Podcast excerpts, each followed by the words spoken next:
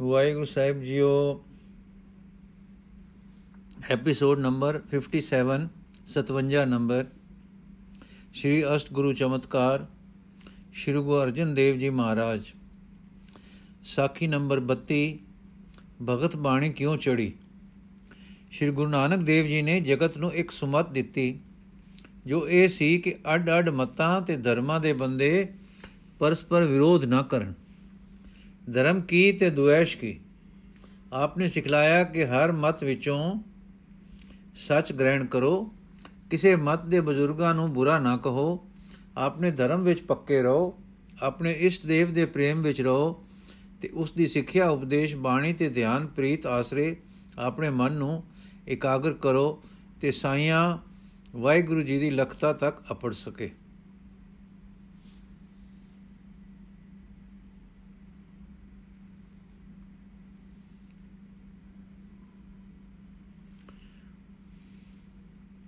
ਇਹ ਸੁਮਤੀ ਜੋ ਗੁਰੂ ਜੀ ਨੇ ਦਿੱਤੀ, ਉਸ ਦੀ ਅਸਲੀ ਤਸਵੀਰ ਖਿੱਚ ਵਿਖਾਈ।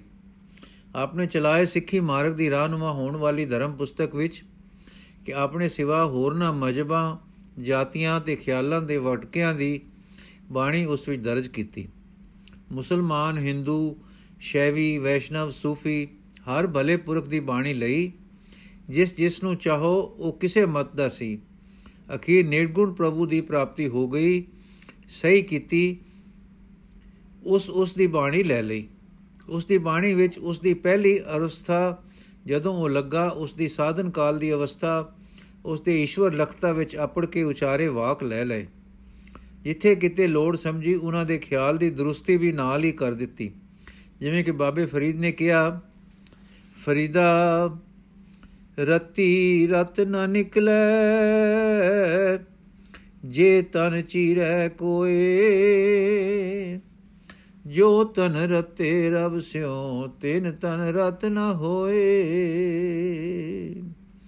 ਗੁਰੂ ਤੀਸਰੇ ਪਾਤਸ਼ਾਹ ਦਾ ਵਾਕ ਨਾਲ ਹੀ ਲਿਖਿਆ ਗਿਆ, ਮਹੱਲਾ ਤੀਜਾ, ਏ ਤਨ ਸਭੋ ਰਤ ਹੈ, ਰਤ ਬਿਨ ਤਨ ਨ ਹੋਏ। ਜੋ ਸਹਿ ਰਤੇ ਆਪਣੇ, ਤੇ ਤਨ ਲੋਭ ਰਤ ਨ ਹੋਏ। ਬੈ ਪਈਏ ਤਨ ਖੀਣ ਹੋਏ, ਲੋਭ ਰਤ ਵਿੱਚੋਂ ਜਾਏ।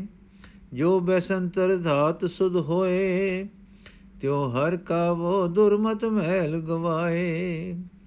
ਨਾਨਕ ਤੇ ਜਨ ਸੋਹਣੇ, ਜੇ ਰਤੇ ਹਰ ਰੰਗ ਲਾਏ। ਇਸ ਪ੍ਰਕਾਰ ਦੀ ਦਰਿਆ ਦਿੱਲੀ ਸਮ ਦ੍ਰਿਸ਼ਟੀ ਗੁਰੂ ਸਾਹਿਬਾਂ ਵਿੱਚ ਹੀ ਪ੍ਰਤੱਖ ਦਿਸ ਰਹੀ ਹੈ।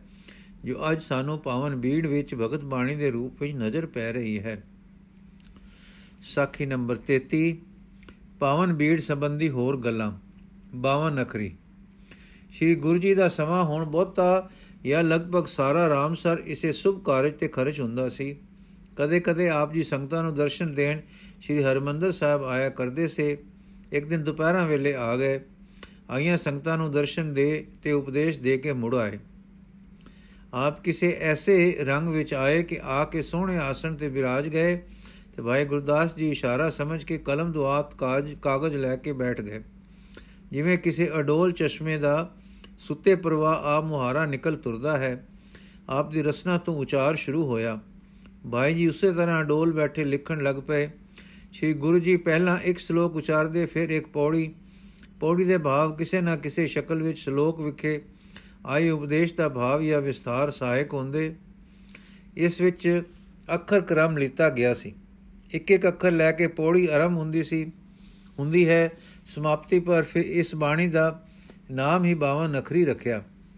52 ਨਖਰੀ ਤੋਂ ਭਾਵ ਹੈ ਮਰਨ, ਵਰਣਮਾਲਾ ਦੇ ਅੱਖਰ ਕ੍ਰਮ ਵਾਲੀ ਬਾਣੀ। 52 ਅੱਖਰ ਦਾ ਅਖਰੀ ਅਰਥ ਹੈ 52 ਅੱਖਰ ਜੋ ਸੰਸਕ੍ਰਿਤ ਵਾਲੇ ਆਪਣੀ ਵਰਣਮਾਲਾ ਦੇ ਲਿਖਦੇ ਹਨ। ਪਰ 52 ਅੱਖਰੀ ਦਾ ਅਰਥ ਹੈ ਵਰਣਮਾਲਾ। ਜਿਵੇਂ ਫਾਰਸੀ ਵਾਲੇ ਸੀ ਹਰਫੀ 30 ਅਰਖਾਂ ਵਾਲੀ ਤੇ ਗੁਰਮੁਖੀ ਵਾਲੇ 35 ਆਪਣੀ ਵਰਣਮਾਲਾ ਨੂੰ ਆਖ ਲੈਂਦੇ ਹਨ। ਇਸ ਬਾਣੀ ਵਿੱਚ ਕ੍ਰਮ ਅੱਖਰਾਂ ਦਾ ਸੰਸਕ੍ਰਿਤ ਵਾਲਾ ਨਹੀਂ, ਪਰ ਪਾਂਦੇ ਜਿਵੇਂ ਇੱਕ ਇੱਕ ਅੱਖਰ ਲੈ ਕੇ ਨਾਲ ਤੁਕਬੰਦੀਆਂ ਜੋੜ ਕੇ ਸ਼ਾਗਿਰਦਾਂ ਤੋਂ ਉਚਰਵਾਉਂਦੇ ਸਨ, ਉਸ ਤਰ੍ਹਾਂ ਦੇ ਉਚਾਰੇ ਜਾਂਦੇ ਅੱਖਰਾਂ ਨੂੰ ਹੀ ਲੈ ਕੇ ਪਰਮਾਰਥਕ ਉਪਦੇਸ਼ ਰੂਪ ਇਹ ਬਾਣੀ ਰਚੀ ਗਈ ਸਹੀ ਹੁੰਦੀ ਹੈ। ਜਿਵੇਂ ਐੜਾ, ਊੜਾ ਊੜਾ, ਅੰਗ, ਅਹ ਨੂੰ ਇੱਕ ਐ ਅੰਗੇ ਉਚਾਰਦੇ ਸਨ। ਪੰਦ ਦੇ ਪਹਿਲੇ ਮੰਗਲ ਰੂਪ ਕਰਕੇ ਪੱਟੀ ਤੇ ਓਨਮ ਸਿੰਧੰ ਜਾਂ ਓਇੰਗ ਸਿੰਧੰਗਯੰ ਲਿਖਦੇ ਸਨ। ਤਿਵੇਂ ਇੱਥੇ ਐੜਾ, ਸੱਸਾ, ਦੱਦਾ ਗੰਗਾ ਯਈਆ ਅੱਖਰ ਪਹਿਲੋਂ ਲਏ ਹਨ। ਅਗਲਾ ਕਰਮ, ਅਗਲਾ ਅੱਖਰ ਕਰਮ ਵੀ ਪ੍ਰਚਲਿਤ ਤਰੀਕਾ ਪਾਂਦਿਆਂ ਦੇ ਉਚਾਰਨ ਵਾਂਗੂ ਹੀ ਹੈ। ਇਸੇ ਪ੍ਰਕਾਰ ਦੇ ਕਿਸੇ ਕ੍ਰਮ ਵਿੱਚ ਸ੍ਰੀ ਕਬੀਰ ਜੀ ਨੇ 52 ਅਖਰੀ ਲਿਖੀ ਹੈ, ਜੋ ਵੀ 52 ਪਾਵਨ ਬੀੜ ਵਿੱਚ ਗੌੜੀ ਰਾਗ ਵਿੱਚ ਹੀ ਆਈ ਹੈ। ਸੁਖਮਨੀ ਸਾਹਿਬ ਰਾਮਸਰ ਸਰੋਵਰ ਦੇ ਪੂਰਬਲੇ ਪਾਸੇ ਇੱਕ ਬੇਰੀ ਦਾ ਪੁਰਾਤਨ ਬ੍ਰਿਜ ਹੁਣ ਤੱਕ ਖੜਾ ਹੈ। ਇਸ ਦੇ ਹੇਠ ਉਹ ਥਾਂ ਹੁਣ ਤੱਕ ਦੱਸੀ ਜਾਂਦੀ ਹੈ ਤੇ ਲਿਖੀ ਹੈ ਕਿ ਇੱਥੇ ਬੈਠ ਕੇ ਆਪ ਜੀ ਨੇ ਸੁਖਮਨੀ ਨਾਮੇ ਬਾਣੀ ਉਚਾਰੀ, ਜੋ ਤਿਆਰ ਹੋ ਰਹੀ ਪਵਨ ਬੀੜ ਵਿੱਚ ਗੌੜੀ ਰਾਗ ਵਿੱਚ ਰੱਖੀ ਗਈ। ਇਸ ਬਾਣੀ ਵਿੱਚ 24 ਸ਼ਲੋਕ ਤੇ 24 ਅਸ਼ਟਪਦੀਆਂ ਹਨ। ਹਰ ਅਸ਼ਟਪਦੀ ਵਿੱਚ 8 ਪਦੇ ਹਨ ਤੇ ਹਰ ਪਦੇ ਵਿੱਚ 10 ਤੁਕਾਂ। ਸ਼ਲੋਕ ਵਿੱਚ ਸਮੂਚੇ ਤੌਰ ਤੇ ਅਸ਼ਟਪਦੀ ਦਾ ਭਾਵ ਆ ਜਾਂਦਾ ਹੈ। ਇਸ ਬਾਣੀ ਵਿੱਚ ਨਾਮ ਦੀ ਮਹਿਮਾ ਮਹਾਤਮ ਤੇ ਵਿਦਿਆ ਦਰਸਾਈ ਹੈ ਤੇ ਭਗਤੀ ਅਰ ਯਥਾਰਥ ਗਿਆਨ ਨਿਰੂਪਣ ਕੀਤੇ ਹਨ। ਅਖੀਰਲੀ ਅਸ਼ਪਦੀ ਵਿੱਚ ਨਾਮ ਦੇ ਮਹਾਤਮ ਨਾਲ ਸੁਖਮਨੀ ਦਾ ਸਾਰਾ ਮਹਾਤਮ ਲਿਖਿਆ ਹੈ। ਸੁਖਮਨੀ ਦੇ ਅਰਥ ਹਨ, ਸੁਖ ਮਨ ਦੀ, ਮਨ ਈ, ਮਨ ਨੂੰ ਸੁਖ ਦੇਣ ਹਾਰ। ਦੇਖੋ, ਪਹਿਲੀ ਅਸ਼ਪਦੀ, ਪਹਿਲੀ ਪੌੜੀ ਰਹਾਓ।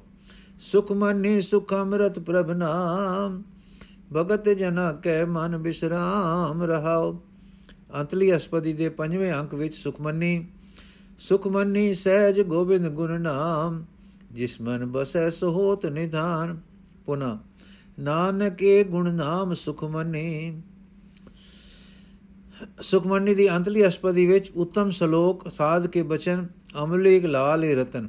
ਪਾਠ ਹੋਣ ਤੇ ਸੰਪਰਦਾਇ ਗਿਆਨੀ ਉੱਪਰਲੇ ਅਰਥ ਦੇ ਨਾਲ ਦੂਸਰਾ ਅਰਥ, ਸੁਖਾਂ ਦੀ ਮਣੀ ਵੀ ਕਰਦੇ ਹਨ। ਸੁਖਮਨੀ ਰਚਨ ਦਾ ਸਮਾਂ 1661 ਵਿਕਰਮੀ ਤੋਂ ਪਹਿਲਾਂ ਦਾ ਹੈ, ਜਦੋਂ ਕਿ ਇਹ ਪਵਿੱਤਰ ਬੀੜ ਵਿੱਚ ਸ਼ਾਮਲ ਹੋਈ। ਅਨੁਮਾਨ ਕੀਤਾ ਜਾਂਦਾ ਹੈ ਕਿ ਇਹ ਬਾਣੀ 1658-59 ਦੇ ਲਗਭਗ ਰਚੀ ਗਈ ਸੀ। ਸਿੱਖਾਂ ਵਿੱਚ ਸੁਖਮਨੀ ਦੇ ਪਾਠ ਦਾ ਬਹੁਤ ਪ੍ਰੇਮ ਹੈ। ਨਿਤਨੇਮ ਤੋਂ ਵੱਖਰੀ ਆਪਣੀ ਖੁਸ਼ੀ ਨਾਲ ਨਿਤਨੇਮ ਵਾਂਗੂ ਹੀ ਪੜੀ ਜਾਂਦੀ ਹੈ।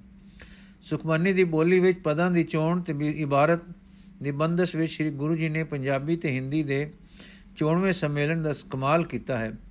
ਇਸ ਦੀ ਬੋਲੀ ਨੂੰ ਪੰਜਾਬੀ ਤੇ ਹਿੰਦੁਸਤਾਨੀ ਦੋਵੇਂ ਬਖੂਬੀ ਸਮਝ ਲੈਂਦੇ ਹਨ। ਕਿਸੇ ਨੇ ਪੁਰਾਣੇ ਸਮੇਂ ਸੁਖਮਨੀ ਦਾ ਫਾਰਸੀ ਵਿੱਚ ਤਰਜਮਾ ਕੀਤਾ ਸੀ, ਜੋ ਪੈਰਿਸ ਦੀ ਕੌਮੀ ਲਾਇਬ੍ਰੇਰੀ ਵਿੱਚ ਪਿਆ ਹੈ। ਉਸ ਦਾ ਉਤਾਰਾ ਹੁਣ ਛਪ ਚੁੱਕਾ ਹੈ। ਖਾਲਸਾ ਟਰੈਕਟ ਸੁਸਾਇਟੀ ਨੇ ਹਿੰਦੀ ਲਿਪੀ ਵਿੱਚ ਅਰਥਾਂ ਸਣੇ ਸੁਖਮਨੀ ਛਾਪੀ ਹੈ। ਇਸ ਬਾਣੀ ਦਾ ਪਾਠ ਬੰਗਾਲ ਵਿੱਚ ਵੀ ਸ਼ੁਰੂ ਹੈ। ਗੁਰਬਾਣੀ ਸਾਰੀ ਹੀ ਅੰਮ੍ਰਿਤ ਹੈ। ਮਿਸ਼ਰੀ ਦੀ ਡਲੀ ਨੂੰ ਜਿਸ ਪਾਸਿਓਂ ਚੱਖੋ, ਮਿੱਠੀ ਹੁੰਦੀ ਹੈ। ਤਿਵੇਂ ਸੁਖਮਨੀ ਸੁਖਾਂ ਦੀ ਦਾਤੀ ਗੁਰਬਾਣੀ ਹੈ। ਪਰ ਇਸ ਦੀ ਬੋਲੀ, ਇਸ ਦੀ ਬੰਦਿਸ਼, ਇਸ ਦਾ ਕੁਦਰਤੀ ਚੱਲ ਰਿਹਾ ਮਿੱਠਾ ਪ੍ਰਵਾਹ, ਇਸ ਵਿੱਚ ਪ੍ਰਗਟੇ ਆਤਮ ਉਧਾਰ ਤੇ ਸੁੱਤੇ ਤੇ ਸਹਿਜ ਭਾਵ ਦੇ ਉਪਾਅ ਇਉਂ ਚੱਲਦੇ ਹਨ ਕਿ ਪ੍ਰੇਮ ਤੇ ਆਤਮ ਰਸ ਦਾ ਮਾਨੋ ਇੱਕ ਅਰੋਕ ਪ੍ਰਵਾਹ ਚੱਲ ਰਿਹਾ ਹੈ। ਇਸ ਦੀ ਪ੍ਰੇਰਣਾ ਪ੍ਰੇਰਣਾ ਤਾਂ ਹੈ, ਪਰ ਸਹਿਜੇ ਵਸਦੀ ਬਰਖਾ ਦੇ ਆਪੇ ਹੀ ਭੂਮੀ ਵਿੱਚ ਸਿਮਦੇ ਜਾਣ ਵਾਂਗੂ ਦਿਲ ਭੂਮੀ ਵਿੱਚ ਪੜਦੇ ਜਾਂ ਸੁਣਦੇ, ਆਪ ਹੀ ਸਿਰੰਜਦੇ ਤੇ ਸਮਾਉਂਦੇ ਸਮਾਉਂਦੇ ਜਾਣ ਵਾਂਗੂ ਹੈ।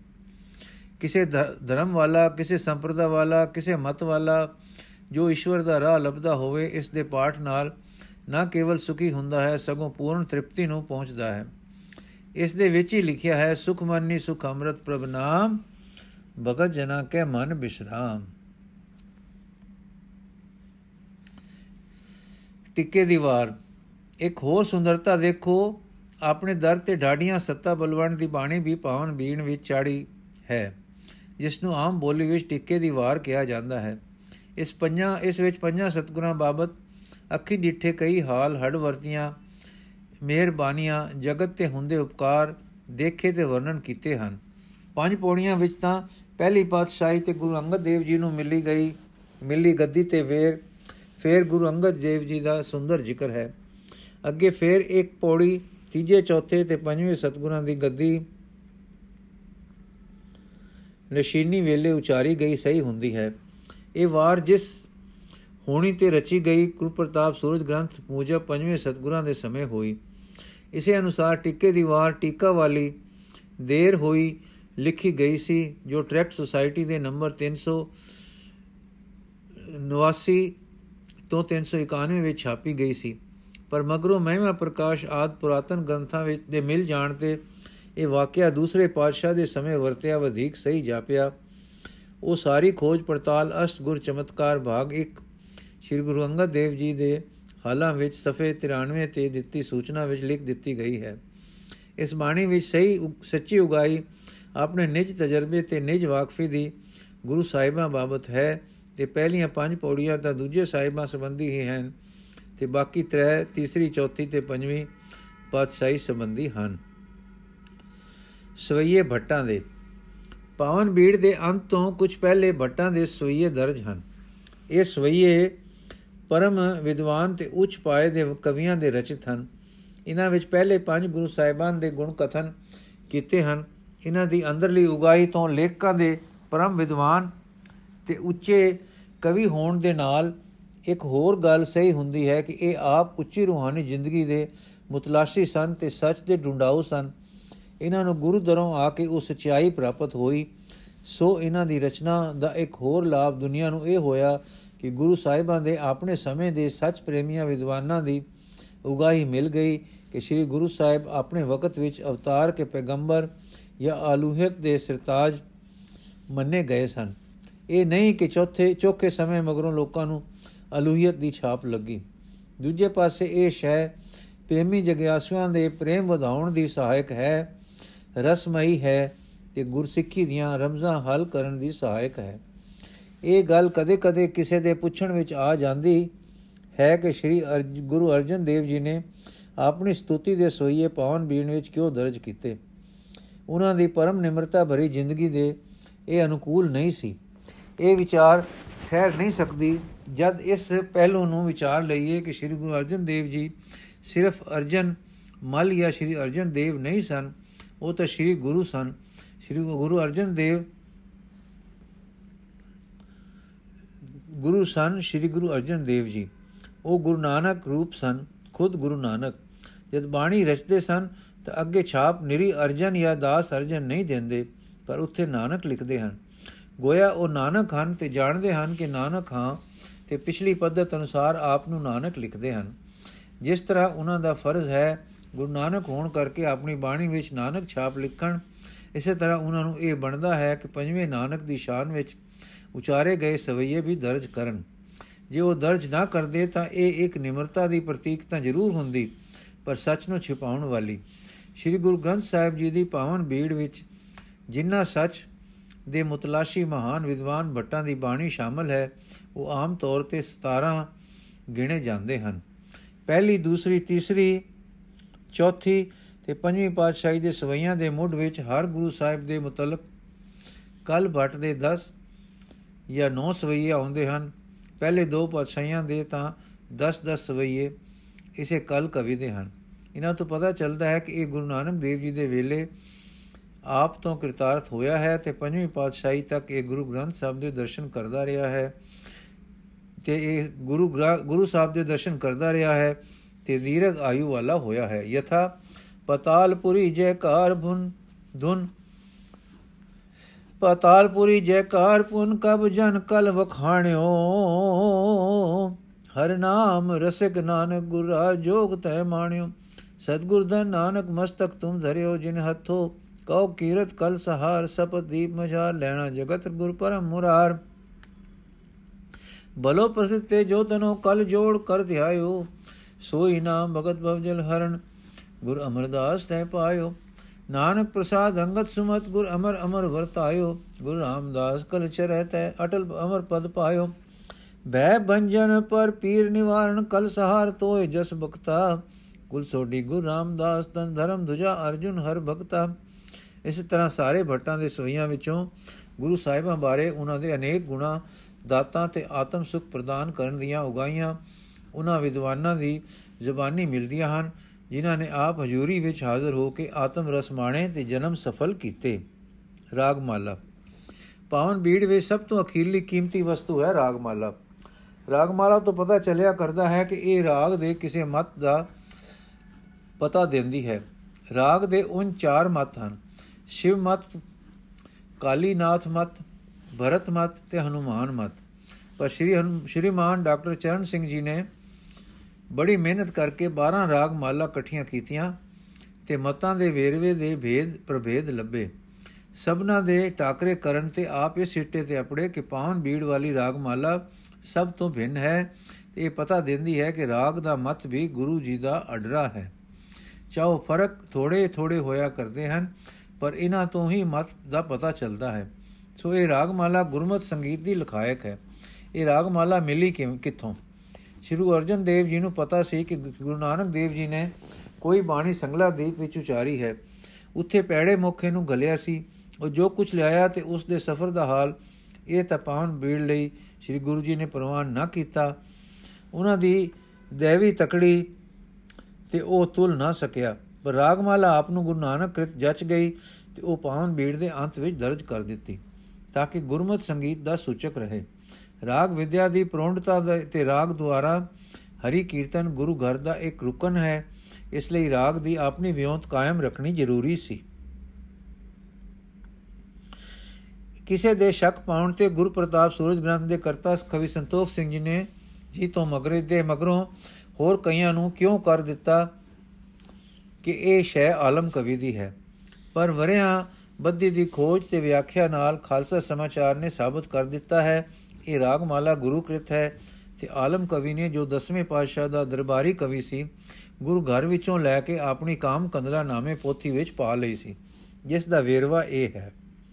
ਕਵੀ ਜੀ ਨੇ ਆਲਮ ਕਵੀ ਦੀ ਪੋਥੀ ਦੀ ਪੂਰੀ ਖੋਜ ਕੀਤੇ ਬਿਨਾ ਇਹ ਕੁਝ ਲਿਖਿਆ ਹੈ, ਆਖਦੇ ਹਨ, ਇਹ ਭੁੱਲ ਸ਼ੋਭਾ ਸਿੰਘ ਨੇ ਕਰਵਾਈ ਸੀ। ਭੁੱਲ ਦਾ ਕਾਰਨ ਉਹ ਸੰਮਤ ਦੀ ਸੀ ਜੋ ਆਲਮ ਦੀ ਪੋਥੀ ਦੇ ਦਿਬਾਚੇ ਵਿੱਚ 991 ਹਿਜਰੀ ਦਿੱਤਾ ਸੀ। ਇਸ ਸੰਮਤ ਨੂੰ ਭੁਲੇਖ ਨਾਲ ਆਲਮ ਦੀ ਪੋਥੀ ਦਾ, ਜੋ ਸੰਸਕ੍ਰਿਤ ਦਾ ਹਿੰਦੀ ਤਰਜਮਾ ਹੈ, ਸੰਮਤ ਸਮਝ ਲਿਆ ਗਿਆ ਸੀ। ਹਾਲਾਂਕਿ ਇਹ ਸੰਮਤ ਅਸਲ ਸੰਸਕ੍ਰਿਤ ਪੁਸਤਕ ਦਾ ਹੈ, ਜੋ ਕਵੀ ਜੋਧ ਨੇ ਅਕਬਰ ਦੇ ਸਮੇਂ ਰਚੀ ਸੀ। ਆਲਮ ਕਵੀ ਨੇ ਆਪਣੀ ਰਚਨਾ ਦਾ ਸੰਮਤ ਆਪਣੀ ਪੋਥੀ ਦੇ ਅਖੀਰ ਤੇ 1774 ਵੀ ਵਿਕਰਮੀ ਦਿੱਤਾ ਹੈ। ਸ਼੍ਰੀਮਾਨ ਗਿਆਨੀ ਸਾਹਿਬ ਜੀ ਸਿੰਘ ਜੀ ਧਮਧਾਨ ਸਾਹਿਬ ਵਾਲਿਆਂ ਨੇ ਰਾਗਮਾਲਾ ਤੇ ਬੜੀ ਡੂੰਗੀ ਤੇ ਚਿਰ ਕਾਲ ਤੱਕ ਸ਼ੋਭਾ ਯੋਗ ਖੋਜ ਕੀਤੀ ਹੈ। ਉਸ ਅਨੁਸਾਰ ਉਹਨਾਂ ਨੇ ਪੰਜ ਸ਼ਲੋਕ ਜੋਧ ਕਵੀ ਦੇ ਦਿਬਾਚੇ ਵਿੱਚੋਂ ਦਿੱਤੇ ਹਨ, ਜਿਨ੍ਹਾਂ ਦਾ ਭਾਵ ਆਲਮ ਕਵੀ ਦੇ ਤਰਜਮੇ ਨਾਲ ਟਾਕਰਾ ਖਾਂਦਾ ਹੈ ਤੇ ਨਿਰਸ਼ੰਸੇ ਕਰ ਦਿੰਦਾ ਹੈ ਕਿ 991 ਹਿਜਰੀ ਸਨ ਆਲਮ ਦਾ ਨਹੀਂ, ਪਰ ਜੋਧ ਕਵੀ ਦੀ ਸੰਸਕ੍ਰਿਤ ਰਚਨਾ ਹੈ। ਯਥਾ ਪਾਠ ਮਾਧਵਾ ਨਲ ਕਾਮ ਕੰਦਲਾ ਚਰਿਤ, ਪ੍ਰਣਮੈ ਤੰਤ ਪਰਮ ਬ੍ਰਹਮ ਚਤੁਰਾਨੰਤ ਪਰਮ ਸਰਵਸਯੁਤ ਜਗਨਨਾਥੰ ਭੂਤਾ ਦੀਨਾ ਪਰਵਰਤ ਕਰਮ ਅਰਥ ਪਹਿਲੋਂ ਮੈਂ ਤਤਪਰ ਬ੍ਰਹਮਾ ਨੂੰ ਪ੍ਰਮਾਣ ਬ੍ਰਹਮ ਨੂੰ ਪ੍ਰਮਾਣ ਪ੍ਰਣਾਮ ਕਰਦਾ ਹਾਂ ਜੋ ਬ੍ਰਹਮ ਕੇ ਬ੍ਰਹਮਾ ਤੋਂ ਵੀ ਪਰੇ ਹੈ ਜੋ ਸਰਵ ਵਿਆਪੀ ਤੇ ਜਗਤ ਦਾ ਸੁਆਮੀ ਹੈ ਤੇ ਆਕਾਸ਼ ਆਦਿਕ ਭੂਤਾਂ ਦੀ ਪ੍ਰਵਿਰਤੀ ਕਰਨੇ ਵਾਲਾ ਹੈ ਆਦਿਯੰ ਤਾਭਿਯੰ ਵਿਹੀਨਨੁਤ ਧਾਰਿਯਤ ਸਚਰਾਚਰਮ ਅਗਯੰ ਮਤ ਮਤਾ ਗੇ ਮਗ ਜੇ ਮਗ ਯਯੰ ਮਲਿਨਾਤਮੰ ਨਾਮੰ। ਅਰਥ ਆਦ ਅੰਤ ਤੋਂ ਰਹਿਤ ਚਲ ਤੇ ਅਚਲ ਦਾ ਧਾਰਨ ਕਰਤਾ ਹੈ, ਸਭ ਦਾ ਆਗੂ ਹੈ, ਸੁਖਮ ਬੁੱਧੀ ਵਾਲੇ ਤੇ ਜਾਣਨ ਯੋਗ, ਅਰ ਮਲੀਨ ਆਤਮਾ ਵਾਲੇ ਦੇ ਨਾ ਜਾਣਨ ਯੋਗ ਹੈ। ਸਰਵ ਦਾ ਸਰਵ ਸੇਵਯਮ ਹੀ ਸਰਵ ਸਾਖਸ ਚਤਨਯ ਤਨਮਯਮ ਰਸ ਬਧਾ ਜਗਦਿਤ ਕਥਾਯਾਮ ਯਥਾਮਤ। ਅਰਥ, ਸਰਵ ਦਾ ਕਾਲ ਸਰਵ ਜੀਵਾਂ ਦੇ ਸੇਵਨੇ ਯੋਗ ਹੈ ਤੇ ਸਰਵ ਦਾ ਸਾਖੀ ਜਗਤ ਰੂਪ ਹੈ। ਜਿਸ ਰਸ ਕਰ ਜਗਤ ਬੰਧਾਏ ਮਾਨ ਹੈ, ਸੋ ਸੋ ਜਗਤ ਰੀਤੀ ਮੈਂ ਮੈਂ ਜੈਸੀ ਮੇਰੀ ਮਤ ਹੈ, ਕਥਨ ਕਰਦਾ ਹਾਂ। ਸਮਾਮਿਤ ਸਿਤ੍ਰਿਯਮ ਸਮਾ ਸਿਤ੍ਰਿਤਮ ਸ੍ਰਿਤਯ ਜਗਤਪਤ ਮਹਾਰਾਜੰ ਮਹਾਬਲਮ ਮਹਾ ਤੇ ਜਿਉ ਯੁਤੰ ਨਾਥ ਮੇਕ ਛਤਰ ਪਰਮ ਧਰਮੰ। ਅਰਥ, ਜਗਤ ਦੇ ਪਤੀ ਦਾ ਭਲੀ ਪ੍ਰਕਾਰ ਆਸਰਾ ਲੈ ਕੇ ਹੁਣ ਮਹਾਬਲੀ ਮਹਾਰਾਜਾ ਬੜੇ ਤੇਜ ਵਾਲਾ ਪ੍ਰਜਾ ਦਾ ਸੁਆਮੀ ਅਦੁੱਤੀ ਛਤਰਧਾਰੀ ਤੇ ਬਹੁਤ ਵੱਡਾ ਅਕਬਰ ਹੈ। ਸਤਰ ਜਾਤ ਜਿਤੰ ਦਕਸੰ ਪ੍ਰਜਾ ਧਰਮ ਸੁਰਖਿਅਕਮ ਇੰਦਰ ਪ੍ਰਸਥ ਪਤ ਭੂਪੰ ਰਾਜ ਰਾਮੰ ਮਹਾਵਰਮ ਆਹ ਜਿਤਨੇ ਸਾਰੇ ਸਤਰ ਜਿਤ ਰਾਜੇ ਵੀ ਜਿੱਤ ਲਏ ਹਨ ਤੇ ਜੋ ਪ੍ਰਜਾ ਦੇ ਧਰਮ ਦੀ ਰੱਖਿਆ ਕਰਨ ਵਾਲਾ ਹੈ ਦਿੱਲੀ ਦਾ ਪਤੀ ਰਾਜਿਆਂ ਦਾ ਰਾਜਾ ਸ਼ਹਿਨशाह ਤੇ ਸ੍ਰੇਸ਼ਟ ਹੈ ਕੋਟ ਯੁਗ ਸਹਸਰਾਣ ਜੀਵਿਤ ਮਹੀਤਲੇ ਟੋਡਰਮਲ ਸੰਸੇਵਯਮ ਯਕਸ ਕਿੰਨਰ ਸੇਵਿਤਮ ਅਰਥ ਕਰੋੜਾਂ ਤੇ ਹਜ਼ਾਰਾਂ ਯੁਗਾਂ ਤੱਕ ਭੂਮੀ ਪਰ ਉਹ ਜਿਉਂਦਾ ਰਹੇ ਟੋਡਰਮਲ ਵਜ਼ੀਰ ਜਿਸ ਦੀ ਸੇਵਾ ਕਰਦਾ ਹੈ ਤੇ ਜਚ ਕਿੰਨਰ ਵੀ ਸੇਵਾ ਕਰਦੇ ਹਨ ਇੰਦਰਾਦਯੰਤ ਇੰਦ੍ਰਿਆਦਯੰਤ रुचमकबरं सुवरं नृपं द्वे नव चंद्र मिते बदे यावने भाख्यते कथा ਅਰਥ ਇੰਦਰ ਆਦਿਕ ਦੇਵਤਿਆਂ ਵਿੱਚ ਰੁਚੀ ਵਾਲਾ ਹੈ ਅਕਬਰ ਨਾਮੇ ਸ਼ੁਭ ਨਰ ਪਾਲਕ ਦੋ ਨਾਏ ਤੇ ਏਕਾ ਅਰਥਾਤ ਸ਼ਬਦ ਸੰਮਤ 991 ਯਾਵਨੀ ਹਿਜਰੀ ਵਿੱਚ ਮੈਂ ਮਾਧਵਲ ਮਾਧਵਾਨਲ ਕਾਮ ਕੰਦਲਾ ਦੀ ਇਹ ਕਥਾ ਕਹਿੰਦਾ ਹਾਂ। ਕਾਚਿਤ ਪੁਸ਼ਪਾਵਤੀ ਸ੍ਰੁਤਾ ਰਾਜਧਾਨੀ ਸ਼ੁਭਾ ਖਲ ਗੋਬਿੰਦ ਚੰਦ ਸ਼ੰਕਰਸਿਆ ਯਥੋ ਦ੍ਰਿਣਾਮ ਰਾਵਤੀ। ਅਰਥ ਕੋਈ ਪੁਸ਼ਪਾਵਤੀ ਨਗਰੀ ਸੁਣੀ ਹੈ ਜਿਸ ਤੇ ਸਭ, ਜਿਸ ਚੇ ਕਰ ਸ਼ੁਭ ਰਾਜਧਾਨੀ ਗੋਵਿੰਦ ਚੰਦ ਰਾਜਾ ਜਿਸ ਨਜਰੀ ਦੇ ਰੱਖਿਆ ਕਰਨੇ ਵਾਲਾ ਹੈ ਐਉਂ ਜਿਵੇਂ ਦੇਵਪੁਰੀ ਦੇ ਇੰਦਰ ਰੱਖਿਆ ਕਰਦਾ ਹੈ। ਇਸ ਤੋਂ ਸਿੱਧ ਹੋ ਜਾਂਦਾ ਕਿ 991 ਹਿਜਰੀ ਸੰਮਤ ਜੋਧ ਕਵੀ ਦੀ ਸੰਸਕ੍ਰਿਤ ਰਚਨਾ ਦਾ ਹੈ, ਆਲਮ ਦੇ ਅਨੁਵਾਦ ਦਾ ਨਹੀਂ। 991 ਹਿਜਰੀ ਦਾ ਬਿਕਰਮੀ ਸੰਮਤ 1640 ਬਣਦਾ ਹੈ। ਉਸ ਨੂੰ ਜਦ ਆਲਮ ਦੇ ਉਲੱਥੇ ਕਰਨ ਦਾ ਸੰਮਤ ਸਮਝ ਲਿਆ ਗਿਆ, ਤਾਂ ਭੁਲੇਖਾ ਲੱਗਾ ਕਿ ਸ੍ਰੀ ਗੁਰੂ ਗ੍ਰੰਥ ਸਾਹਿਬ ਜੀ ਦੀ ਭੀੜ ਦੇ ਰਚੇ ਜਾਣ ਤੋਂ 21 ਵਰੇ ਪਹਿਲਾਂ ਆਲਮ ਦੀ ਰਾਗਮਾਲਾ ਮੌਜੂਦ ਸੀ, ਕਿਉਂਕਿ ਸ੍ਰੀ ਗੁਰੂ ਗ੍ਰੰਥ ਸਾਹਿਬ ਜੀ ਦੀ ਭੀੜ 1661 ਸੰਮਤ ਬਿਕਰਮੀ ਵਿੱਚ ਵੱਧੀ ਹੈ ਬੱਜੀ ਹੈ। ਇਸ ਹਿਸਾਬ ਆਲਮ ਦੀ ਰਚਨਾ ਪਹਿਲੋਂ ਹੋਈ ਜਾਪਦੀ ਸੀ, ਜਿਸ ਤੋਂ ਸਾਰਿਆਂ ਨੇ ਟਪਲਾ ਖਾਦਾ ਕਿ ਰਾਗਮਾਲਾ 21 ਵਰੇ ਪਹਿਲੋਂ ਮੌਜੂਦ ਸੀ ਤੇ ਸੰਸੇ ਕਰਨ ਵਾਲਿਆਂ ਨੇ ਖਿਆਲ ਬਣਾ ਲਿਆ ਕਿ ਕਿਸੇ ਨਾ ਕਿਸੇ ਤਰ੍ਹਾਂ ਉੱਥੋਂ ਸ੍ਰੀ ਗੁਰੂ ਗ੍ਰੰਥ ਸਾਹਿਬ ਜੀ ਵਿੱਚ ਆ ਗਈ। ਫਿਰ ਸਵਾਦ ਦੀ ਗੱਲ ਇਹ ਹੈ ਕਿ ਜੋਧ ਕਵੀ ਦੇ ਪੁਸਤਕ ਵਿੱਚ ਜੋ 991 ਹਿਜਰੀ ਦਾ ਰਚਿਤ ਹੈ, ਰਾਗਮਾਲਾ ਹੈ ਹੀ ਨਹੀਂ। ਜੋ ਖੋਜ ਹੁਣ ਕੀਤੀ ਗਈ ਹੈ ਦਸੰਦੀ ਹੈ ਕਿ ਇਹ ਆਲਮ ਦਾ ਸਮਾਂ 1712 ਬਿਕਰਮੀ ਸੰਮਤ ਤੋਂ 1774 ਬਿਕਰਮੀ ਤੱਕ ਲਿਖਤੀ ਸਬੂਤ ਵਿੱਚ ਸਹੀ ਹੈ। ਸੋ ਸਦੀ ਤੋਂ ਵਧੇਕ ਮਗਰੋਂ ਜੋ ਸ਼ਹਿ ਰਚੀ ਗਈ, ਉਸ ਦਾ ਕੋਈ ਹਿੱਸਾ ਸਦੀ ਪਹਿਲੋਂ ਸ੍ਰੀ ਗੁਰੂ ਗ੍ਰੰਥ ਸਾਹਿਬ ਜੀ ਵਿੱਚ ਕਿਵੇਂ ਦਰਜ ਹੋ ਸਕਦਾ ਸੀ? ਚਾਹੇ ਉਹ ਭਾਈ ਗੁਰਦਾਸ ਜੀ ਵਾਲੀ ਬੀੜ ਸੀ ਤੇ ਚਾਹੇ ਭਾਈ ਬੰਨੋ ਵਾਲੀ ਸੀ। 1774 ਤੱਕ ਹਜ਼ਾਰਾਂ ਸ੍ਰੀ ਗੁਰੂ ਗ੍ਰੰਥ ਸਾਹਿਬ ਜੀ ਲਿਖੇ ਗਏ। ਸਮਤਾਂ ਵਾਲੀਆਂ ਬੀੜਾ ਮੌਜੂਦ ਹਨ। ਸਭ ਪਰ ਰਾਗਮਾਲਾ ਹੈ। ਕਵੀ ਆਲਮ ਬਾਬਤ ਵਿਸ਼ੇਸ਼ ਖੋਜ ਇਸ ਪ੍ਰਕਾਰ ਹੈ। ਸ਼ਿਵ ਸਿੰਘ ਸਰੋਜ ਨਾਮੇ ਹਿੰਦੀ ਕਵੀਆਂ ਦੇ ਹਾਲਾਤ ਦੀ ਪੋਥੀ ਵਿੱਚ ਆਲਮ ਕਵੀ ਦਾ ਸੰਮਤ 1712 ਦਿੱਤਾ ਹੈ। ਨਾਗਰੀ ਪ੍ਰਚਾਰਨ ਸਭਾ ਬਨਾਰਸ ਨੇ ਹਿੰਦੀ ਸ਼ਬਦ ਸਾਗਰ ਅਰਥਾਤ ਹਿੰਦੀ ਭਾਸ਼ਾ ਦਾ ਇੱਕ ਵਿਰਹਤ ਕੋਸ਼ ਨਾਮ ਦਾ ਗ੍ਰੰਥ 48 ਸੰਚਿਆ ਸੰਚਿਆਂ ਵਿੱਚ ਪ੍ਰਕਾਸ਼ਿਤ ਕੀਤਾ ਸੀ। ਇਸ ਕੋਸ਼ ਲੱਖ ਇਹ ਕੋਸ਼ ਲੱਖ ਰੁਪਏ ਦੇ ਖਰਚ ਨਾਲ 20 ਕੁ ਸਾਲਾਂ ਵਿੱਚ ਸਮਾਪਤ ਹੋਇਆ ਸੀ। ਇਸ ਕੋਸ਼ ਦੇ ਤਿਆਰ ਕਰਾਉਣ ਵਿੱਚ ਕਈ ਹਿੰਦੂ ਰਾਜਿਆਂ ਤੇ ਯੂਪੀ ਦੀ ਗਵਰਨਮੈਂਟ ਨੇ ਮਾਇਕ ਸਹਾਇਤਾ ਦਿੱਤੀ ਤੇ ਪ੍ਰਸਿੱਧ ਪੰਡਤਾਂ ਨੇ ਤਿਆਰ ਕੀਤਾ। ਇਸ ਕੋਸ਼ ਦੀ ਪ੍ਰਸਤਾਵਨਾ ਦੇ ਪੰਨੇ 172 ਤੇ ਆਲਮ ਕਵੀ ਦੀ ਕਵਿਤਾ ਕਾਲ 1740 ਬਿਕਰਮੀ ਤੋਂ 1760 ਬਿਕਰਮੀ ਤੱਕ ਦਿੱਤਾ ਹੈ। ਇਸ ਤੋਂ ਸਹੀ ਹੋਇਆ ਕਿ ਇਹ ਪ੍ਰਸਤਾਵਨਾ ਦੇ ਵਿਦਵਾਨ ਲੋਕਾਂ ਨੂੰ, ਲੇਖਕਾਂ ਨੂੰ ਆਲਮ ਕਵੀ ਦੇ ਰਚਿਤ ਪੁਸਤਕ 1740 ਤੋਂ 1760 ਤੱਕ ਦੇ ਦੇਖਣ ਵਿੱਚ ਆਏ ਹਨ। ਹੁਣ ਵਿਸ਼ੇਸ਼ ਖੋਜ ਇਸ ਪਾਸੇ ਲਿਜਾਂਦੀ ਹੈ ਕਿ ਸੰਸਕ੍ਰਿਤ ਮਾਧਵਾ ਨਾਲ ਕਾਮ ਕੰਦਲਾ ਦਾ ਆਲਮ ਨੇ ਕਿਸ ਸਮਝ ਵਿੱਚ ਉਲੱਥਾ ਕੀਤਾ। ਆਲਮ ਦੀ ਮਾਧਵਾ ਨਾਲ ਕਾਮ ਕੰਦਲਾ ਦੇ ਅੰਤ ਵਿੱਚ ਨਾਗਰੀ ਅੱਖਰਾਂ ਵਿੱਚ ਲਿਖਤ ਦੀ ਮਿਲੀ ਇੱਕ ਪੁਰਾਤਨ ਪੋਥੀ ਵਿੱਚ ਉਸ ਦਾ ਸੰਮਤ ਉਹਨਾਂ ਨੇ ਆਪ ਇੰਜ ਲਿਖਿਆ ਹੈ, ਦੋਇਰਾ, ਬੇਦ ਦਵੀਪ ਮੁਨ ਇੰਦ ਇਧਰ ਕਵਿਤਾ ਜੋ ਜੁਵਤ ਗਤਾਨ। ਹਮ ਹੰਸਵਾਰ ਥਿਤ ਅਸ਼ਟਮੀ ਸਾਕਾ ਬਿਕਰਮ ਜਾਨ। ਅਰਥਾਤ ਸੰਮਤ 1774 ਬਿਕਰਮੀ ਮਹੀਨਾ ਬਾਦਰੋਂ ਦਿਨ ਐਤ ਸੁਦੀ ਪੱਕ ਦੀ ਅਸ਼ਟਮੀ ਸੀ।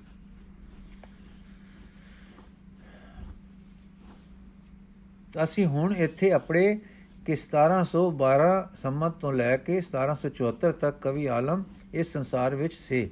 ਅਰਥਾਤ ਸ੍ਰੀ ਗੁਰੂ ਗ੍ਰੰਥ ਸਾਹਿਬ ਜੀ ਦੀ ਬੀੜ ਤਿਆਰ ਹੋਣ ਤੋਂ 113 ਸਾਲ ਪਿੱਛੋਂ ਮਾਧਵਾ ਨਲ ਕਾਮ ਕੰਦਲਾ ਕਿੱਸਾ ਉਹਨਾਂ ਨੇ ਲਿਖਿਆ। ਉਸਨੇ ਲਿਖਿਆ, ਸ਼ਿਵ ਸਿੰਘ, ਸਰੋਜ ਹਿੰਦੀ ਸਬਰ, ਸ਼ਬਦ ਸਾਗਰ ਤੇ ਆਲਮ ਕਵੀ ਦੀ ਆਪਣੀ ਲਿਖਤ ਮਾਧਵਾ ਨਲ ਕਾਮ ਕੰਦਲਾ ਦੇ ਵਿੱਚ ਦਿੱਤੇ ਸਮਤਾਂ ਦੇ, ਸਮਤਾਂ ਤੋਂ ਇਹ ਵੀ ਸਪਸ਼ਟ ਹੋ ਗਿਆ ਕਿ ਆਲਮ ਕਵੀ ਦਸ਼ਮ ਪਾਤਸ਼ਾਹ ਦੇ ਸਮੇਂ ਹੋਇਆ ਹੈ। ਇਸ ਗੱਲ ਨੂੰ ਭਾਈ ਸੰਤੋਖ ਸਿੰਘ ਜੀ ਨੇ ਸ੍ਰੀ ਗੁਰੂ, ਸ੍ਰੀ ਗੁਰ ਪ੍ਰਤਾਪ ਸੂਰਜ ਗ੍ਰੰਥ ਵਿੱਚ ਮੰਨਿਆ ਹੈ। ਇਹੋ ਗੱਲ ਸੌ ਸਾਖੀ ਤੇ ਬਾਬਾ ਸੁਮੇਰ ਸਿੰਘ ਦੀ ਦੇ ਗੁਰਬਿਲਾਸ ਵਿੱਚ ਵੀ ਇਉਂ ਹੀ ਮੰਨੀ ਗਈ ਹੈ। ਸੋ ਆਲਮ ਦਾ ਸਮਾਂ ਗੁਰੂ ਦਸ਼ਮੇਸ਼ ਜੀ ਦੇ ਸਮੇਂ ਨਾਲ ਟਾਕਰਾ ਖਾਂਦਾ ਹੈ। ਖਾਂਦਾ ਇਧਰੋਂ ਵੀ ਸਿੱਧ ਹੋ ਗਿਆ ਤੇ ਉੱਪਰ ਲਿਖੇ ਸਿੱਖ ਇਤਿਹਾਸਕਾਰਾਂ ਨੇ ਆਲਮ ਨੂੰ ਦਸਮ ਗੁਰੂ ਜੀ ਦੇ ਦਰਬਾਰ ਆਇਆ ਮੰਨਿਆ ਹੈ। 52 ਕਵੀਆਂ ਵਿੱਚ ਇਸ ਦਾ ਨਾਮ ਵੀ ਦਰਜ ਹੈ। ਹੁਣ ਵਿਚਾਰ ਇੱਥੇ ਸਫਾ ਅਪੜ ਗਈ ਕਿ ਜੋ ਪੋਥੀ ਬਾਦਵਾ ਨਲ ਦੀ 113 ਸਾਲ ਗੁਰੂ ਗ੍ਰੰਥ ਸਾਹਿਬ ਜੀ ਦੀ ਬੀੜ ਤੋਂ ਮਗਰੋਂ ਸੰਸਕ੍ਰਿਤ ਤੋਂ ਉਲਥਾਈ ਗਈ ਉਸ ਦੀ ਦਿੱਤੀ ਰਾਗਮਾਲਾ ਅਸੰਭਵ ਹੈ ਕਿ ਸ੍ਰੀ ਗੁਰੂ ਗ੍ਰੰਥ ਸਾਹਿਬ ਜੀ ਵਿੱਚ 113 ਸਾਲ ਆਪਣੇ ਰਚੇ ਜਾਣ ਤੋਂ ਪਹਿਲਾਂ ਚੜ ਸਕੇ। ਫਿਰ 991 ਹਿਜਰੀ ਵਾਲੀ ਜੋਧ ਵਾਲੀ ਦੀ ਸੰਸਕ੍ਰਿਤ ਕਾਮ ਕੰਦਲਾ ਵਿੱਚ ਰਾਗਮਾਲਾ ਹੈ ਹੀ ਨਹੀਂ। ਇਸ 991 ਹਿਜਰੀ ਅਰਥਾਤ 1640 ਵਿਕਰਮੀ ਤੋਂ ਹੀ ਟਪਲਾ ਮੈਕਾਲਫ ਨੇ ਖਾਦਾ ਹੈ, ਪਰ ਫਿਰ ਵੀ ਭਾਈ ਸੰਤੋਖ ਸਿੰਘ ਨੇ, ਸੰਤੋਖ ਸਿੰਘ ਤੇ ਮੈਕਾਲਫ ਦੋਵੇਂ ਆਪਣੀ ਹੈਰਾਨੀ ਤੇ ਅਗਿਆਨਤਾ ਆਪ ਜ਼ਾਹਰ ਕਰਦੇ ਹਨ ਕਿ ਪਤਾ ਨਹੀਂ ਲੱਗਦਾ ਕਿ ਕਿਵੇਂ ਇਹ ਪਵਿੱਤਰ ਭੀੜ ਵਿੱਚ ਚੜ ਗਈ। ਕਿਉਂਕਿ ਪਵਿੱਤਰ ਭੀੜ ਵਿੱਚ ਕੋਈ ਵਾਦਾ ਘਾਟਾ ਕਰਨਾ ਕੋਈ ਮਾਮੂਲੀ ਗੱਲ ਨਹੀਂ ਸੀ ਤੇ ਉਹ ਕਿਸੇ ਤਰ੍ਹਾਂ ਛਪਿਆ ਛੁਪਿਆ ਨਹੀਂ ਸੀ ਰਹਿ ਸਕਦਾ। ਇਹਨਾਂ ਲੇਖਕਾਂ ਨੂੰ ਜੋ ਇਹ ਪਤਾ ਹੁੰਦਾ ਕਿ 991 ਹਿਜਰੀ 1640 ਬਿਕਰਮੀ ਸੰਮਤ ਸੰਸਕ੍ਰਿਤ ਪੁਸਤਕ ਦਾ ਹੈ, ਆਲਮ ਤਾਂ 1712 ਤੇ 1774 ਬਿਕਰਮੀ ਤੋਂ 1774 ਬਿਕਰਮੀ ਸੰਮਤ ਵਿੱਚ ਹੋਇਆ ਹੈ। ਤਾਂ ਉਹਨਾਂ ਦੀ ਹੈਰਾਨੀ ਦੂਰ ਹੋ ਜਾਂਦੀ ਤੇ ਜੋ ਕੁਝ ਲਿਖਿਆ ਹੈ ਨਾ ਲਿਖਦੇ। ਫਿਰ ਆਲਮ ਆਪਣੇ ਦਿਬਾਚੇ ਵਿੱਚ ਆਪ ਮੰਨਦਾ ਹੈ ਕਿ ਮੈਂ ਸੰਸਕ੍ਰਿਤ ਦਾ ਤਰਜਮਾ ਕੀਤਾ ਹੈ। ਕੁਝ ਪਰਾਈ ਰਚਨਾ ਵੀ ਵਿੱਚ ਪਾਈ ਹੈ ਕੁਝ ਆਪ ਜੋੜੀ ਹੈ। ਇਸ ਤੋਂ ਵੀ ਸਹੀ ਹੁੰਦਾ ਹੈ ਕਿ ਰਾਜਮਾਲਾ ਉਸਨੇ ਪਰਕ੍ਰਿਤ ਲਈ ਹੈ। ਯਥਾ ਕਿਛ ਆਪਨ ਕਿਛ ਪਰਕ੍ਰਿਤ ਚੇ ਚੋਰੇ, ਯਥਾ ਸ਼ਕਤ ਨੇ ਕੇ ਅੱਖਰ ਜੋਰੇ, ਕਥਾ ਸੰਸਕੇ ਸੁਨ ਕੁਛ ਥੋਰੀ, ਬਾਖਾ ਬਾੰਧ ਚੋਪਈ ਜੋਰੀ। ਆਲਮ ਦਸਵੇਂ ਪਾਤਸ਼ਾਹ ਦੇ ਕਵੀਆਂ ਵਿੱਚ ਹੋਇਆ ਹੈ। ਇਤਿਹਾਸ ਇਸ ਦੀ ਸਾਖ ਭਰਦੇ ਹਨ। ਰਾਗਮਾਲਾ ਸ੍ਰੀ ਗੁਰੂ ਗ੍ਰੰਥ ਸਾਹਿਬ ਜੀ ਵਾਲੀ ਉਸਨੇ ਗੁਰੂ ਦਰਬਾਰ ਵਿੱਚ ਕਈ ਵੇਰ ਸੁਣੀ ਹੋ ਸੋ ਸੱਚ ਦੇ ਨੇੜੇ ਇਹ ਗੱਲ ਜਪਦੀ ਹੈ ਕਿ ਉਸਨੇ ਇਹ ਸੁਣੀ ਹੋਈ ਸੁਣੀ ਹੋਈ ਗੁਰੂ ਰਾਗਮਾਲਾ ਆਪਣੀ ਰਚਨਾ ਵਿੱਚ ਲਿਖ ਦਿੱਤੀ। ਇਸ ਨੂੰ ਆਪ ਮੰਨਿਆ ਕਿ ਮੈਂ ਕੁਝ ਪਰਾਈ ਕ੍ਰਿਤ ਲੈ ਕੇ ਆਪਣੀ ਰਚਨਾ ਵਿੱਚ ਸ਼ਾਮਲ ਕੀਤੀ ਹੈ। ਵਿਸਥਾਰ ਲਈ ਦੇਖੋ ਗਿਆਨੀ ਸਾਹਿਬ ਸਿੰਘ ਜੀ ਦਮ ਦਮਦਾਨ ਨਿਵਾਸੀ ਜੀ ਦੀ ਨਵੀਨ ਖੋਜ, ਰਾਗਮਾਲਾ ਪ੍ਰਬੋਧ ਤੇ ਪਾਤਸ਼ਾਹੀ ਤੇ ਖਾਲਸਾ ਟਰੈਕਟ ਸੁਸਾਇਟੀ ਦਾ ਗੁਰੂ ਗ੍ਰੰਥ ਕੋਸ਼ ਅੰਤਕਾ 2 ਰਾਗਮਾਲਾ ਦੇ ਪਦ ਜੋੜ ਹਿਜੇ ਸ੍ਰੀ ਗੁਰੂ ਗ੍ਰੰਥ ਸਾਹਿਬ ਜੀ ਦੀ ਲਿਖਣ ਸ਼ੈਲੀ ਅਨੁਸਾਰ ਹਨ। ਸ੍ਰੀ ਕਰਤਾਰਪੁਰ ਵਾਲੀ ਭੀੜ ਵਿੱਚ ਰਾਗਮਾਲਾ ਤੇ ਬਾਕੀ ਸਾਰੀ ਬਾਣੀ ਦੀ ਲਿਖਤ ਇੱਕੋ ਹੱਥ ਦੀ ਹੈ, ਜੋ ਭਾਈ ਗੁਰਦਾਸ ਜੀ ਦੀ ਕਲਮ ਸਹੀ ਹੁੰਦੀ ਹੈ। ਦੂਜਾ ਟਪਲਾ ਮੁੰਦਾਵਣੀ ਦਾ ਅਰਥ ਮੋਹਰ ਛਾਪ ਕਰਨਾ ਹੈ। ਮੁੰਦਾਵਣੀ ਲਫ਼ਜ਼ ਹੁਣ ਤੱਕ ਪੋਠੋ ਹਾਰੀ ਵਿੱਚ ਬੋਲਦੇ ਹਨ। ਜੰਜ ਵੇਲੇ, ਥਾਲ ਬੰਨਣ ਵੇਲੇ ਦੀ ਬੁਝਾਰਤ ਨੂੰ ਮੁੰਦਾਵਣੀ ਕਹਿੰਦੇ ਹਨ। ਜੋ ਬੂਝੇ ਬਿਨਾ ਜੰਜ ਰੋਟੀ ਨਹੀਂ ਸੀ ਖਾ ਸਕਦੀ। ਸੋਠ ਰਾਗ ਵਿੱਚ ਵੀ ਮੁੰਦਾਵਣੀ ਹੈ, ਜੇ ਮੋਹਰ ਛਾਪ ਹੁੰਦੀ ਤਾਂ ਸੋਰਠ ਤੇ ਵੀ ਭੋਗ ਪੈ ਜਾਂਦਾ। ਉੱਥੇ ਮੁੰਦਾਵਣੀ ਮੁੰਦਾਵਣੀ ਹੈ, ਬੁਝਾਰਤ ਹੈ। ਇੱਥੇ ਮੁੰਦਾਵਣੀ ਖੁੱਲੀ ਹੈ। ਮੁੰਦਾਵਣੀ ਦੋਹਾਂ ਵਿੱਚ ਹੀ ਥਾਲ ਤੇ ਥਾਲ ਵਿੱਚ ਪਰੋਸੇ ਭੋਜਨਾਂ ਦਾ ਕਥਨ ਹੈ। ਜਿਸ ਤੋਂ ਸਪਸ਼ਟ ਹੈ ਕਿ ਇਹ ਮੁੰਦਾਵਣੀ ਜੰਜ ਦੀ ਰੋਟੀ ਵੇਲੇ ਦਾ ਅਲੰਕਾਰ ਵਰਤਿਆ ਹੈ। ਮੁੰਦਾਵਣੀ ਸੰਬੰਧੀ ਵਿਸ਼ੇਸ਼ ਵਿਸਥਾਰ ਲਈ ਦੇਖੋ ਅਗਲਾ ਲੇਖ। ਸੋ ਸਾਬਤ ਹੋ ਗਿਆ ਕਿ ਆਲਮ ਨੇ ਗੁਰੂ ਘਰ ਦਾ ਜਾਣੂ ਹੋਣ ਕਰਕੇ ਇਹ ਰਾਗਮਾਲਾ ਜੋ ਉਸ ਦੀ ਆਪਣੀ ਕ੍ਰਿਤ ਨਹੀਂ ਸੀ, ਆਪਣੇ ਹਿੰਦੀ ਤਰਜਮੇ ਵਿੱਚ ਪਾ ਲਈ ਸੀ। ਹੁਣ ਕੋਈ ਸੰਸਾ ਬਾਕੀ ਨਹੀਂ, ਰਾਗਮਾਲਾ ਗੁਰੂ ਕ੍ਰਿਤ ਹੈ, ਆਲਮ ਪਰਾਈ ਕ੍ਰਿਤ ਲੈ ਕੇ ਵਰਤਣ ਵਾਲਾ ਹੈ, ਆਪ ਰਚਨਹਾਰ ਨਹੀਂ। Doctor Balbir Singh ji, P H D London ਨੇ ਅੰਗਰੇਜ਼ੀ ਵਿੱਚ ਇੱਕ ਭਾਰੀ ਇਤਿਹਾਸਕ ਖੋਜ ਕਰਕੇ ਕਿਤਾਬ ਲਿਖੀ ਹੈ, ਮਾਧਵਾ ਨਲ ਕਾਮ ਕੰਦਲਾ ਚਰਿਤ। ਇਸ ਵਿੱਚ ਮਾਧਵਾ ਨਲ ਦੀ ਆਲਮਕ੍ਰਿਤ ਹਿੰਦੀ ਰਚਨਾ ਨੂੰ ਜੋਤ ਕਵੀ ਸੰਸਕ੍ਰਿਤ ਰਚਨਾ ਦੇ ਬਿਲ ਮੁਕਾਬਲ ਫੁੱਟ ਨੋਟਾਂ ਵਿੱਚ ਦੇ ਕੇ ਉਸ ਦਾ ਤਰਜਮਾ ਸਾਬਤ ਕੀਤਾ ਹੈ, ਦੱਸਿਆ ਹੈ ਕਿ ਉਸ ਸੰਸਕ੍ਰਿਤ ਅਸਲ ਵਿੱਚ ਕੋਈ ਰਾਗਮਾਲਾ ਨਹੀਂ ਹੈ। ਮੁੰਦਾਵਣੀ। ਰਾਗਮਾਲਾ ਤੋਂ ਪਹਿਲਾਂ ਇੱਕ ਸ਼ਲੋਕ ਤੋਂ ਪਹਿਲਾਂ ਮੁੰਦਾਵਣੀ ਦਾ ਸ਼ਲੋਕ ਹੈ, ਮੁੰਦਾਵਣੀ ਦਾ ਵੇਰਵਾ ਆਪਣੇ ਕੋਸ਼ ਵਿੱਚ ਇਸ ਪ੍ਰਕਾਰ ਲਿਖਾਏ ਹਾਂ ਮੁੰਦਾਵਣੀ। ਮੁਦਰਾ ਭੇਦ ਦੀ ਚਾਲ ਸਾਹਿਤ ਵਿੱਚ ਐਸੀ ਰਚਨਾ ਜਿਸ ਦੇ ਪ੍ਰਗਟ ਅਰਥ ਦੇ ਸਿਰਾ, ਸਿਵਾ ਕੋਈ ਹੋਰ ਅਰਥ ਜਾਂ ਸਾਰਥਿਕ ਪਦ ਵੀ ਬਣ ਜਾਵੇ। ਧਾਤੂ ਹੈ ਮੁਦਰ। ਪ੍ਰਸ਼ਨ ਕਰਨਾ, ਪੰਜਾਬੀ ਮੁਦਾਵਣੀ ਜਿਸ ਵਿੱਚ ਭਾਵ ਜਾਂ ਅਰਥ ਮੁੰਦ ਕੇ, ਬੰਦ ਕਰਕੇ ਜਾਂ ਲੁਕਾ ਕੇ ਰੱਖਿਆ ਹੋਵੇ। ਬੁਝਾਰਤ ਅਡਾਉਣੀ ਐਸੀ ਗੱਲ ਜੋ ਕੋਈ ਛੇਤੀ ਨਾਲ ਨਾ ਸਮਝ ਸਕੇ। ਮੁਦਾਵਣੀ ਦੇ ਦੋ ਸ਼ਲੋਕ ਸ੍ਰੀ ਗੁਰੂ ਗ੍ਰੰਥ ਸਾਹਿਬ ਜੀ ਵਿੱਚ ਹਨ। ਇੱਕ ਸੋਰਠ ਦੀ ਵਾਰ ਵਿੱਚ ਤੀਸਰੀ ਪਾਤਸ਼ਾਹੀ ਦਾ ਹੈ ਤੇ ਦੂਜਾ ਸ਼ਲੋਕ ਪੰਜਵੀਂ ਪਾਤਸ਼ਾਹੀ ਜੀ ਦਾ ਅੰਤਪੁਰ, ਰਾਗਮਾਲਾ ਤੇ ਸ਼ਲੋਕ ਮਹੱਲਾ ਪੰਜਵਾਂ ਤੋਂ ਮੋਰੇ ਹੈ। ਸੋਰਠ ਦੀ 8ਵੀਂ ਵਾਰ ਵਿੱਚ ਦੇ ਸ਼ਲੋਕ ਦਾ ਪਾਠ ਹੈ। ਸ਼ਲੋਕ ਮਹੱਲਾ ਤੀਜਾ, ਥਾਲੇ ਵਿੱਚ ਤ੍ਰੈ ਵਸਤੂ ਪਈਓ, ਹਰ ਭੋਜਨ ਅੰਮ੍ਰਿਤਸਾਰ, ਜਿਤ ਖਾਦੇ ਮਨ ਤ੍ਰਿਪਤੀ ਹੈ, ਪਾਈ ਹੈ ਮੋਖ ਦੁਆਰ। ਇਹ ਭੋਜਨ ਅਲੱਭ ਹੈ, ਸੰਤੋ ਲੱਭੈ ਗੁਰ ਵਿਚਾਰ। ਇਹ ਮੁਦਾਵਣੀ ਕਿਉ ਵਿੱਚੋਂ ਕਢੀਏ, ਸਦਾ ਰਖੀਏ ਉਰਧਾਰ। ਇਹ ਮੁਦਾਵਣੀ ਸਤਗੁਰ ਪਾਈ ਗੁਰ ਸਿੱਖਾਂ ਲੱਦੀ ਭਾਲ। ਨਾਨਕ ਜਿਸ 부ਝਾਏ ਸੁਬੁਸੀ ਹਰ ਪਾਇਆ ਗੁਰਮੁਖ ਗਾਲ। ਅਰਥਾਤ ਗੁਰਸਿੱਖ ਦੇ ਹਿਰਦੇ ਰੂਪੀ ਥਾਲ ਵਿੱਚ ਗੁਰੂ ਵੱਲੋਂ ਤ੍ਰੈ ਵਸਤਾਂ ਪਈਓ। ਪ੍ਰੇਮੀਆਂ ਪਰੋਸੀਆਂ ਗਈਆਂ ਹਨ, ਜੋ ਸੰਸਾਰਿਕ ਭੋਜਨ ਨਹੀਂ, ਪਰ ਹਰ ਭੋਜਨ ਈਸ਼ਵਰੀय ਭੋਜਨ, ਰੂਹਾਨੀ ਖੁਰਾਕ ਹਨ ਤੇ ਸਵਾਦ ਵਿੱਚ ਅੰਮ੍ਰਿਤ ਤੋਂ ਵੀ ਸਾਰ ਸ੍ਰੇਸ਼ਟ ਹਨ। ਜਿਸ ਭੋਜਨ ਦੇ ਖਾਦਿਆਂ ਮਨ ਤ੍ਰਿਪਤ ਹੁੰਦਾ ਹੈ ਤੇ ਮੁਕਤੀ ਦਾ ਦੁਆਰ ਪ੍ਰਾਪਤ ਕਰ ਲਈਦਾ ਹੈ। ਇਹ ਸੰਤੋ, ਇਹ ਭੋਜਨ ਹੋਰ ਤਰੀਕਿਆਂ ਨਾਲ ਨਹੀਂ ਲੱਭਦਾ, ਇਹ ਗੁਰੂ ਦੀ ਬਖਸ਼ੀ ਵਿਚਾਰ ਨਾਲ ਲੱਭਦਾ ਹੈ। ਪਹਿਲੀਆਂ ਇਹਨਾਂ ਤ੍ਰੈ ਤੁਕਾਂ ਵਿੱਚ ਪਤਾ ਨਹੀਂ ਲੱਗਾ ਕਿ ਤ੍ਰੈ ਅਵਸਥਾ ਕੀ ਹਨ। ਮਾਨੋ, ਇਹ ਵਾਕ ਅਜੇ ਇੱਕ ਬੁਝਾਰਤ ਹੈ। ਇਸ ਲਈ ਆਪ ਹੀ ਫਰਮਾਉਂਦੇ ਹਨ ਕਿ ਇਹ ਬੁਝਾਰਤ ਤਾਂ ਹੈ, ਪਰ ਇਸ ਨੂੰ ਵਿੱਚੋਂ ਕਿਉਂ ਕੱਢੀਏ? ਇਸ ਨੂੰ ਸਦਾ ਦਿਲ ਵਿੱਚ ਧਾਰਨ ਕਰੀਏ। ਇਹ ਬੁਝਾਰਤ ਸਤਿਗੁਰੂ ਨੇ ਆਪ ਪਾਈ ਹੈ ਤੇ ਗੁਰ ਕੇ ਸਿੱਖਾਂ ਨੇ ਭਾਲ ਕੇ ਲੱਭ ਲਈ ਹੈ। ਗੁਰਮੁਖਾਂ ਨੇ ਗਾਲ ਕਰਕੇ ਹਰੀ ਨੂੰ ਪਾਇਆ ਹੈ, ਤਾਂ ਤੇ ਜਿਸ ਨੂੰ ਵਾਹਿਗੁਰੂ ਬੁਝਾਏਗਾ, ਉਹੀ ਇਸ ਬੁਝਾਰਤ ਨੂੰ ਬੁਝੇਗਾ। ਸੋ ਅੰਤ ਤੱਕ ਇਹ ਸ਼ਲੋਕ ਵੀ ਬੁਝਾਰਤ ਨਿਭੀ ਹੈ। ਇਸ ਸ਼ਲੋਕ ਵਿੱਚ ਗੁਰੂ ਜੀ ਨੇ ਇੱਕ ਈਸ਼ਵਰ ਪ੍ਰਾਪਤੀ ਦੇ ਸਾਰ ਸਿਧਾਂਤ ਦਾ ਇਸ਼ਾਰਾ ਦਿੱਤਾ ਹੈ, ਜੋ ਗਾਲ ਕਰਨ ਵਾਲੇ ਗੁਰਸਿੱਖਾਂ ਦੇ ਖੁੱਲ ਜਾਂਦਾ ਹੈ। ਇਸ ਸ਼ਲੋਕ ਵਿੱਚ ਖੋਲਿਆ ਨਹੀਂ। ਗੁਰਸਿੱਖੀ ਦੀ ਚੋਟੀ ਤੇ ਖੜੇ ਗੁਰੂ ਅਰਜਨ ਦੇਵ ਜੀ ਨੂੰ ਇਹ ਪਤਾ ਲੱਗਣਾ ਹੀ ਸੀ। ਗੁਰਿਆਈ ਦੇ ਤਖਤ ਤੇ ਬੈਠੇ ਗੁਰੂ ਅਰਜਨ ਦੇਵ ਜੀ ਨੇ ਇਸ ਬੁਝਾਰਤ ਨੂੰ ਖੋਲਿਆ ਹੈ। ਜੋ ਖੁੱਲ ਗਈ ਹੈ ਬੁਝਾਰਤ ਨਹੀਂ ਰਹੀ। ਪਦਾਰਥ ਵੀ ਤਰੇ ਦੱਸ ਦਿੱਤੇ ਹਨ, ਸੋ ਦੂਸਰਾ ਸ਼ਲੋਕ ਪੰਜਵੇਂ ਸਤਗੁਰਾਂ ਦਾ ਇਸ ਬੁਝਾਰਤ ਦੀ ਖੁੱਲ ਹੈ, ਇਸ ਦਾ ਹੱਲ ਹੈ, ਇਸੇ ਕਰਕੇ ਉਹਦਾ ਸਿਰਲੇਖ ਵੀ ਮੁੰਦਾਵਣੀ ਹੈ। ਇਸ ਮੁੰਦਾਵਣੀ ਸਮਝਣ ਵਿੱਚ ਫੇਰ ਬੁਝਾਰਤ ਵੀ ਹੈ, ਜੋ ਥੋੜੀ ਜਿਹੀ ਵਿਚਾਰ ਨਾਲ ਖੁੱਲ ਜਾਂਦੀ ਹੈ। ਇਹ ਬੁਝਾਰਤ ਵੀ ਹੈ ਤੇ ਬੁਝਾਰਤ ਦੀ ਖੁੱਲ ਵੀ ਹੈ। ਪਾਠ ਹੈ ਮੁਦਾਵਣੀ ਮਹੱਲਾ ਪੰਜਵਾਂ। ਥਾਲ ਵਿੱਚ ਤਿੰਨ ਵਸਤੂ ਪਈਓ ਸਤ ਸੰਤੋਖ ਵਿਚਾਰੋ। ਅੰਮ੍ਰਿਤ ਨਾਮ ਠਾਕੁਰ ਕਾ ਪਈਓ ਜਿਸ ਕਾ ਸਭ ਸਧਾਰੋ ਜੇ ਕੋ ਖਾਵੇ, ਜੇ ਕੋ ਪਹੁੰਚਾ, ਤਿਸ ਕਾ ਹੋਇ ਉਧਾਰੋ। ਇਹ ਵਸ ਤਜੀ ਨਾ ਜਾਏ, ਨਿਤ ਨਿਤ ਰਖ ਉਧਾਰੋ। ਤਮ ਸੰਸਾਰ ਚਰਨ ਲਗ ਤਰੀਆ ਸਭ ਨਾਨਕ ਬ੍ਰਹਮ ਪਸਾਰੋ। ਥਾਲ ਵਿੱਚ ਰਹਿ ਵਸਤਾਂ ਪਈਆਂ ਸਤ ਸੰਤੋਖ ਵਿਚਾਰ। ਅੰਮ੍ਰਿਤ ਨਾਮ ਠਾਕੁਰ ਕਾ, ਇਸ ਮੁਦਾਵਣੀ ਵਿੱਚ ਤਰੇ ਵਸਤਾਂ, ਗਿਣ ਦਿੱਤੀਆਂ, ਬੁਝਾਰਤ ਖੁੱਲ ਗਈ। ਪਰ ਵਸਤਾਂ ਚਾਰ ਦਸੀਆਂ, ਚੋਹਾਂ ਨੂੰ ਤਿੰਨ ਸਮਝ ਸਕਣਾ, ਫੇਰ ਮੁੰਦਾਵਣੀ ਖੋਲਣੀ ਹੈ। ਸਤ ਸੰਤੋਖ ਅੰਮ੍ਰਿਤ ਨਾਮ ਠਾਕੁਰ ਕਾ। ਤੇ ਵਿਚਾਰੋ, ਇੱਥੇ ਸੰਗਿਆ ਪਦ ਨਹੀਂ, ਕਿਰਿਆ ਹੈ, ਹੁਕਮ ਹੈ, ਵਿਚਾਰ ਲਓ हे ਸੰਤੋ, ਤ੍ਰੈ ਵਸਤਾਂ ਥਾਲ ਵਿੱਚ ਪਈਆਂ ਹਨ, ਸਤ ਸੰਤੋਖ ਤੇ ਅੰਮ੍ਰਿਤ ਨਾਮ। ਇਸ ਨੂੰ ਖੋਲਣ ਵਾਲੀ ਕੁੰਜੀ ਵਿਚਾਰੋ, ਪਦ ਵਿੱਚ ਹੈ ਕਿ ਤੁਸੀਂ ਜੇ ਵਿਚਾਰ ਕਰੋਗੇ ਤਾਂ ਮੁੰਦਾਵਣੀ ਖੁੱਲ ਗਈ ਹੈ। ਉਹ ਕਿਉਂ? ਕਿ ਪਦਾਰਥ ਤ੍ਰੈ ਹੀ ਹਨ, ਸਤ ਸੰਤੋਖ, ਅੰਮ੍ਰਿਤ ਨਾਮ, ਠਾਕੁਰ ਕਾ। ਤੇ ਵਿਚਾਰੋ ਕਿਰਿਆ ਪਦ ਹੈ। ਸੰਗਿਆ ਨਹੀਂ ਹੈ। ਵਿਚਾਰੋ ਦਾ ਅਰਥ ਹੈ ਵਿਚਾਰ ਕਰੋ। ਜਿਸ ਤਰ੍ਹਾਂ ਪਹਿਲੀ ਮੁਦਾਵਣੀ ਵਿੱਚ ਕਿਹਾ ਸੀ, ਸੰਤੋ ਲੱਭੈ ਗੁਰ ਵਿਚਾਰ, ਉਸੇ ਤਰ੍ਹਾਂ ਹੁਣ ਕਿਹਾ ਕਿ ਵਿਚਾਰ ਕਰੋ हे ਸੰਤੋ ਤ੍ਰੈ ਵਸਤਾ ਹਨ, ਸਤ ਸੰਤੋਖ ਨਾਮ, ਪਹਿਲੀ ਵਿੱਚ ਵੀ ਫਲ ਮੋਖ ਦੁਆਰ ਕਿਹਾ ਸੀ, ਇਸ ਵਿੱਚ ਵੀ ਹੋਈ ਉਧਾਰੋ ਫਲ ਦੱਸਿਆ। ਪਹਿਲੀ ਤੁਕ ਵਿੱਚ ਪਈਓ ਸਤ ਤੇ ਸੰਤੋਖ, ਦੋਹਾਂ ਦੀ ਕਿਰਿਆ ਹੈ, ਦੂਸਰੀ ਵਿੱਚ ਪਈਓ ਅੰਮ੍ਰਿਤ ਨਾਮ ਦੀ ਕਿਰਿਆ ਹੈ। ਵਾਹਿਗੁਰੂ ਜੀ ਕਾ ਖਾਲਸਾ, ਵਾਹਿਗੁਰੂ ਜੀ ਕੀ ਫਤਿਹ। ਅੱਜ ਦਾ ਐਪੀਸੋਡ ਸਮਾਪਤ ਜੀ, ਅਗਲੀ ਸਾਖੀ ਕੱਲ ਪੜਾਂਗੇ